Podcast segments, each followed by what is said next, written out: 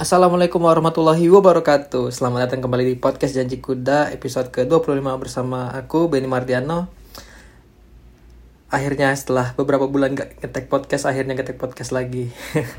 Karena satu dan lain hal Jadi aku di sini pengen berusaha lah ya Rutin lagi bikin podcast. Jadi untuk episode kali ini aku sendiri Monot bermonolog ya. Dan di bulan 12 ini aku ingin cerita apa ya tentang tahun 2022 ini ngapain aja gitu. Jadi kayak recap lah tahun 2022. Jadi ini mau dibikin berdasarkan bulan aja ya. Jadi dari Januari, Februari, seterusnya sampai bulan Desember. Ini kita lihat ini cukup nggak untuk satu episode atau mau dibikin dua episode tergantung durasi lah nanti lihat. Jadi mulai aja di bulan Januari 2022 aku itu wisuda ya akhirnya wisuda dari program ekstensi D3 ke 1 di pro di NCUT National Tsinghua University of Technology di kota Taichung negara Taiwan. Mengemban pendidikan selama dua setengah tahun di mana satu setengah tahun itu sebagai mahasiswa dan satu tahunnya itu magang gitu. Nggak terasa ya. Dari 2019 ke 2022 itu mungkin terasa cepat atau karena mungkin diselingi dengan pandemi covid gitu ya. Jadinya kan nggak bisa ke mana-mana jadi akses pergi ke mana-mana itu kurang gitu lebih banyak di rumah kan nggak boleh ke mana-mana. Walaupun di Taiwan sendiri itu covidnya itu meledak di tahun 2021 mulai tembus tuh kayaknya. Pertengahan tahun 2021 mulai tembus dan berefeknya ke aku sendiri itu di tahun 2002 nanti aku bakal cerita lah di bulan bulan berikutnya ini. Jadi di bulan Januari aku itu wisuda. Dan itu juga menandain kalau kami itu kan biasanya tuh di kelas tuh sering ada jalan-jalan tuh yang dibikin program sama kampus gitu kan. Kelas kami sering jalan-jalan dan di bulan itu juga kami jalan-jalan bareng terakhir gitu. Kan bareng, bareng anak-anak kelas ke mana ya? Ke daerah Situn kalau nggak salah ke sebuah desa desa hantu mungkin ya kalau salah. Lupa juga.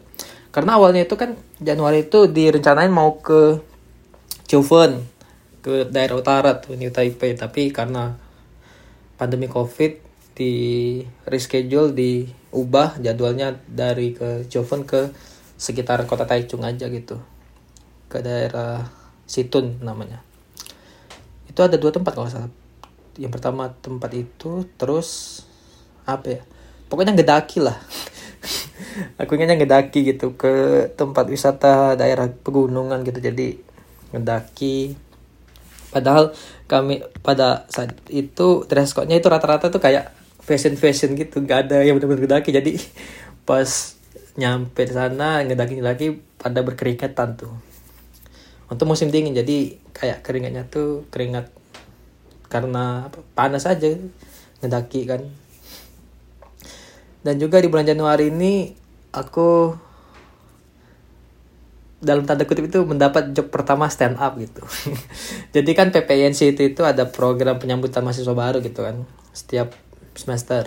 Dan di bulan Januari itu menyambut teman-teman mahasiswa baru yang di program fall gitu musim gugur. Dan di acara itu ada stand upnya dan aku di sana stand up comedy untuk pertama kalinya.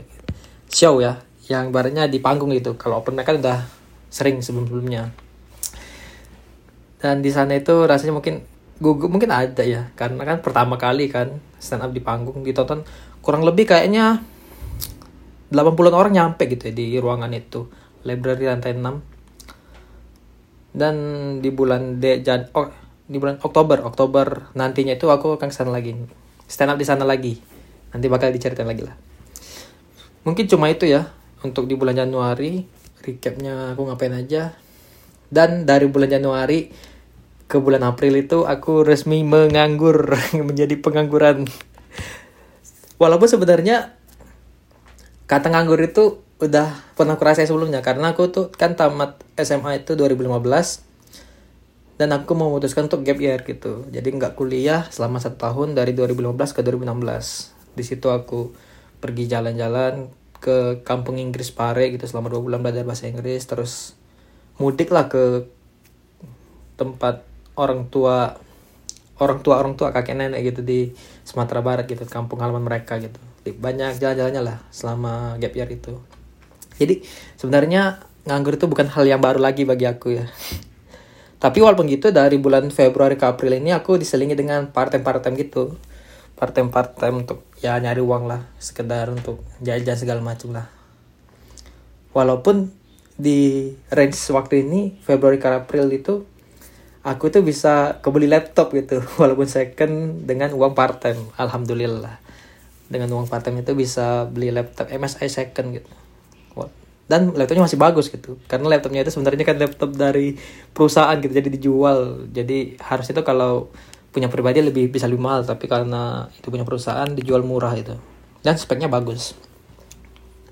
Dan aku pakai sampai sekarang karena juga sebelum laptop itu aku pakai laptop Acer 2013 jadi dari 2013 sampai 2022 awal itu aku pakai laptop Acer itu dan kelihatan lah perbedaannya kayak gimana kan? Udah 9 tahun gitu aku pakai laptop itu dari SMA akhirnya dibeliin laptop baru. Beli laptop baru dengan uang dari part time lanjut di bulan April itu aku udah mulai kerja. Jadi sebenarnya pada bulan Desember tahun 2021 itu kami itu ada job matching gitu. Jadi ada beberapa perusahaan datang ke kampus kami untuk melakukan ibaratnya interview lah kan, ya job vacancy gitu. Jadi kami datang ke perusahaan-perusahaan itu untuk wawancara lah segala macam tentang perusahaannya, tentang gaji, kerjaannya, job desk, fasilitas yang dapat, dan mungkin mereka kan nyeleksi kita juga gitu.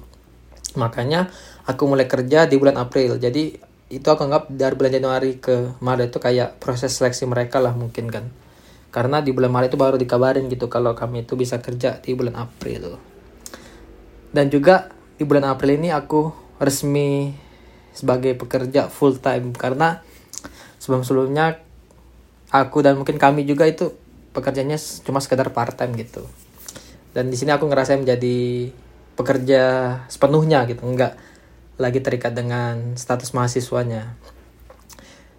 Jadi bulan April mulai kerja, ibaratnya ya baru bulan-bulan awal lah kan. Jadi masih proses adaptasi. Masuk bulan Mei itu kan awal bulan itu kan lebaran ya. Lebaran. Setelah lebaran itu selang beberapa hari aku terjangkit COVID-19. Sempat aku bahas juga di podcast sebelumnya penyebabnya di sana tapi menurut gue salah mungkin salah satu penyebab terbesarnya karena di bulan Mei itu kan ada Idul Fitri Lebaran jadi kan kami memutuskan untuk sholat di masjid dan mungkin di masjid kan ada banyak-banyak orang gitu kan dari berbagai daerah gitu kan. Karena di kota Taichung itu cuma ada satu masjid gitu. Jadi rame juga kan. Sampai keluar nggak sih? Kayaknya enggak deh. Lupa. Mungkin karena hujan gitu. Jadi kepake basement aja. Basement sama tempat yang utamanya gitu. Walaupun itu masih tetap rame kan. Jadi mungkin aku curiganya aku mulai terkena nya itu di sana gitu. Mungkin. Bisa jadi dari tempat lain juga tapi menurutku sih dari itu dari sana. Tapi gimana ya blessing in disguise nya selama covid itu kan nggak kerja gitu. Dan alhamdulillahnya pihak perusahaan itu memfasilitasi kami gitu. Ya kami karena bukan aku sendiri gitu. Tapi aku curiganya aku yang orang-orang awal yang kena terus nge nyebar lah ke teman-teman yang lain. Akhirnya kami ada beberapa orang yang covid terus diasingkan gitu di rumah pemilik perusahaannya yang itu bakal jadi tempat kami tinggal nantinya nanti itu. Nanti bakal aku cerita lah. Jadi kurang lebih semingguan lebih lah kami karantina di rumah itu. Makanan dibeliin bahan makanan dibeliin jadi bisa masak sendiri. Terus controlling sama dokter tiap hari fit callan dengan dokter tentang gejalanya. Apakah masih ada rasa sakit di bagian yang lain? Karena aku sendiri pada saat itu bibirku sariawan sebelum sebelumnya itu aku demam gitu jadi mungkin karena itulah aku bisa covid gitu gejala awalnya setelah satu mingguan kurang lebih tes lagi dan hasilnya negatif dan di akhir bulan Mei itu kembali kerja lagi. Oh ya, di bulan Mei itu kan harusnya kan udah tanggal gajian ya karena kan mulainya dari bulan April. Tapi karena mulai kerjanya itu di pertengahan bulan jadi kami baru dapat gaji setengah. Dan di bulan Juni aku mendapatkan gaji full pertama gitu sebagai pekerja. Dan mungkin lumayan agak kaget ya karena kan selama ini kan kerja part time part time doang kan. Kerja per upahnya itu bisa per jam ada yang di hari itu juga dibayar. Tapi ini pekerjaannya kan dibayar satu bulan full gitu. Belum dengan tunjangan-tunjangan kan ada tunjangan makan terus walaupun covid itu kami tetap digaji gitu walaupun nggak full kan. Dan juga walaupun gitu tetap dipotong sama pajak gitu. Jadi walaupun gitu aku masih agak kaget lagi lihat gaji pertama aku kan. Oh gini ya. Dan juga di bulan Juni itu aku aku bersama temanku tuh dikabarin kalau kami bakal dapat sip malam di, dari bulan Juli. Jadi per dua bulan itu kami bakal rolling tiap dua bulan sekali ada yang kerja malam kerja siang gitu. Karena mesin tempat kami kerja itu 24 jam. Jadi harus digilirin lah orang yang jaga mah. Kerja shift siang sama malam. Jadi dari bulan Juli ke Agustus itu aku bersama temanku itu kerja malam. Untuk pertama kalinya karena aku sendiri itu kan bukan tipe orang yang suk yang bisa tidur lebih malam gitu. Karena entah kenapa aku dari dulu tuh punya mindset kayak walaupun sebegadang apa pun aku harus tidur gitu. Walaupun kayak cuma sejam gitu harus tidur. Makanya pada saat awal-awal kerja malam tuh kayak ngerasa agak aneh gitu karena pergi kan malam gitu kan. Pulang-pulang pagi gitu jadi kayak oh ini ya rasanya. Orang pagi itu mulai kerja di situ aku pulang. Harus adaptasi dulu kan. Dan juga proses adaptasinya juga kan ada beberapa ya bukan tantangan sih kayak ya resiko kerja lah kan gimana kan. Karena juga aku kan sebagai seorang muslim pada saat waktu zuhur itu harus sholat zuhur waktu asar sholat asar waktu maghrib sholat maghrib gitu. Jadi harus bangun gitu di waktu-waktu tertentu. Walaupun siangnya itu harus aku harus tidur karena malamnya aku mau kerja lagi. Setelah itu bulan September Oktober kembali kerja pagi. Dan karena sebelumnya itu kan kerja malam ya jadi mindsetnya mungkin dalam itu masih kerja malam gitu. Jadi walaupun aku tidur malam masih suka kebangun gitu. Dan aku memanfaatkan untuk sholat tahajud. Wah masya allah. Sangat bermanfaat ya. Semoga menginspirasi juga bagi teman-teman yang dengar gitu.